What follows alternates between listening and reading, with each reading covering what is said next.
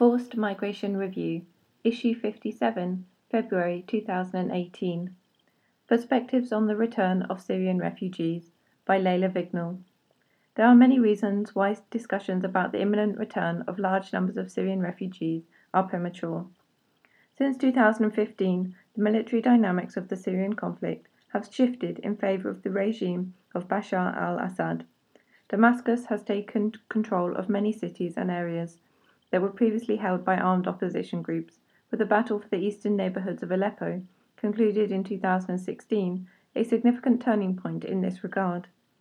By late 2017, the Islamic State group had been expelled from the last towns and regions under its control in eastern Syria.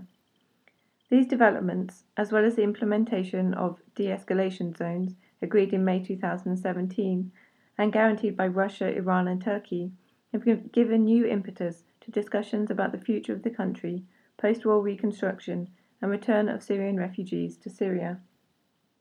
With the conflict far from over and the prospects for a genuine peace still remote, however, the terms of discussions on return need to be examined thoroughly. The number of refugees is generally reported by the media to be 5.2 million. However, this only accounts for Syrians registered with UNHCR the UN Refugee Agency in the Middle East. It does not include the non registered Syrians in Syria's neighboring countries, estimated to be 610,000 people in Jordan, in addition to the 655,000 registered refugees, 500,000 in Lebanon, 1 million registered, or 175,000 in Egypt, 125,000 registered. For the Gulf states, figures oscillate between half a million to a probably excessive 2 million. To this must be added the 1 million Syrians who have applied for asylum in the European Union since 2011. Finally, several tens of thousands of Syrians have made their way through resettlement programs or other means to countries such as the United States, US, Canada, Brazil, Argentina, and Thailand. In total, it is not unrealistic to estimate the number of Syrians outside Syria at 7 to 8 million, if not more. The adding up of these numbers is important. If the number of Syrians outside Syria is added to the 6.3 million Syrians currently internally displaced, it means that almost two thirds of the former 21 million inhabitants of Syria have been forced to leave their homes. Previously populated areas have been largely destroyed and emptied of their inhabitants, while other areas, mostly in the regions held by the al Assad regime, are now crammed with displaced Syrians. The magnitude of this displacement and the transformation of the spatial and political features of Syria are the result of a specific type of warfare. Tactics that have targeted the civilian population in opposition held areas since 2012, including with systematic and large scale destruction of the urban fabric and besieging of cities or neighborhoods. End note 1. Safe and quiet spaces in Syria the need for refugees to remain in exile is now being questioned, given the new military situation in Syria, the progressive closure of borders by the main neighbouring countries hosting refugees, the hardening of conditions in Jordan and Lebanon, and the cost to the international community incurred by the deployment of the largest humanitarian response ever. In Lebanon, Hassan Nasrallah, the leader of the Hezbollah party and a close ally of Damascus, declared in February 2017 that, quote, military victories have turned large areas into safe and quiet spaces, end quote. In October 2017, the, the Lebanese president, Michael Aoun, went further and stated that, quote, the return of displaced to stable and low tension areas must be carried out without attaching it to reaching a political solution, end quote. Such statements obviously reflect the political proximity of those two leaders to Damascus, but are also directed at the international community whose provision of financial and humanitarian support is deemed insufficient. This is a recurring issue from one donor conference to the other. Meanwhile, in Jordan, observers report conversations in which Jordanian officials have been privately floating the idea of the establishment of safe zones inside Syria, guaranteed by Damascus, to which refugees could return. Return to what? Stating that the conditions for repatriation are ripe is a clear distortion of the reality in Syria. The conflict continues, and the quiet places of today may not be quite so quiet tomorrow. Besides, the Syrian refugees do not want to go back to stable and low tension areas, whatever this would mean, but to their own homes and places of origin. Finally, in Syria, beyond the physical destruction, the depth of disruption is of historical magnitude, and the population has been plunged into poverty, with 85% of Syrians now living in poverty. End note 2. Access to livelihoods, homes, infrastructure, basic services, education, and health provision has integrated. In this respect, the few thousand Syrians who returned in 2017 are probably not the vanguard of a larger movement. Throughout the war, there have been movements of refugees to check on property, look after a family member, collect a pension, and so on.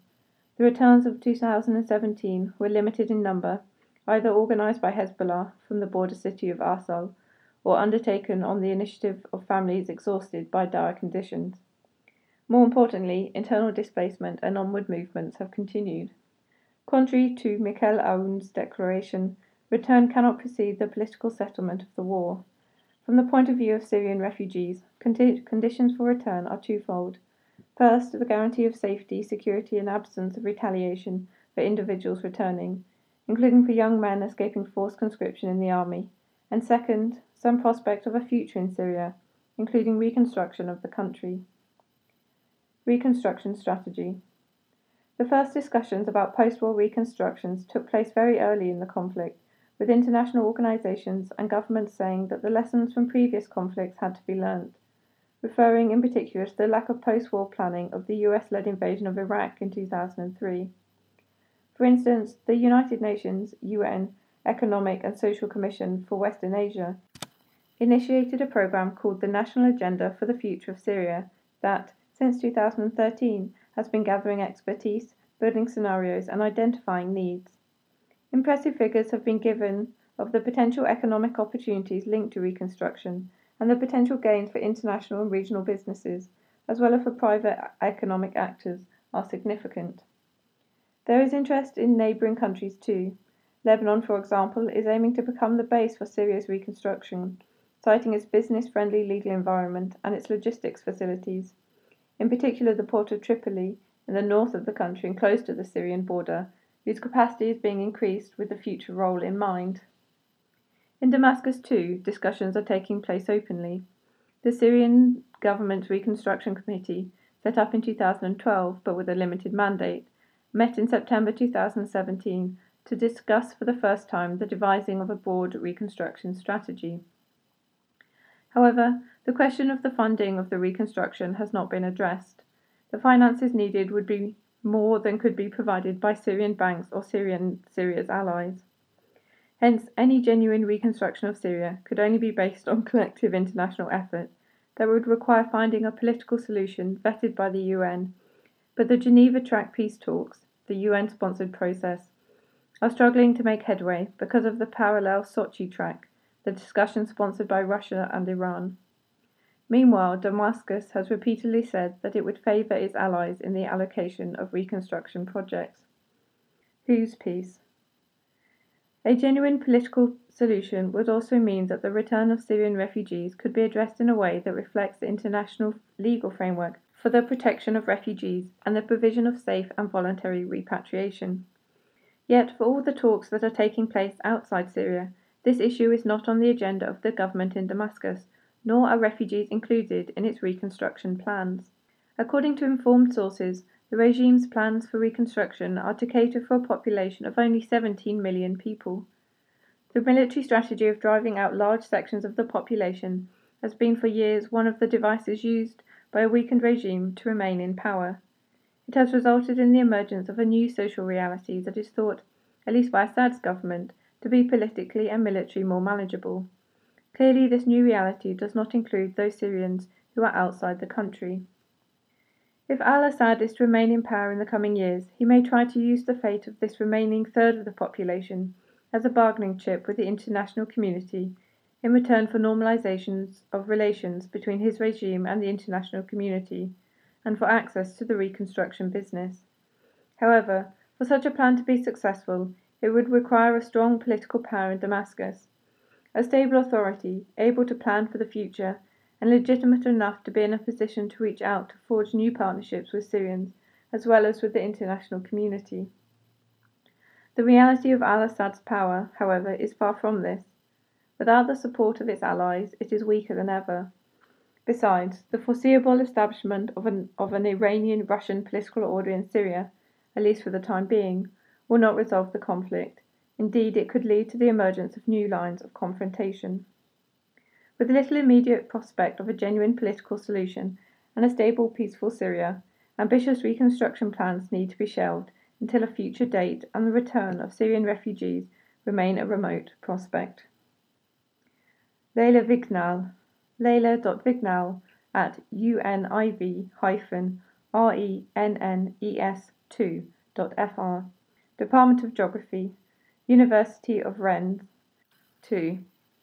Https semicolon forward slash forward slash perso dot univ hyphen rennes 2 dot fr forward stroke en forward stroke Leila dot Vignal. Endnote 1. Vignal, L. 2014. Deconstruction in Progress. Revolution, Repression and War Planning in Syria. 2011 onwards. Built Environment, Special Issue, Urban Environment. Volume 40, Number 3.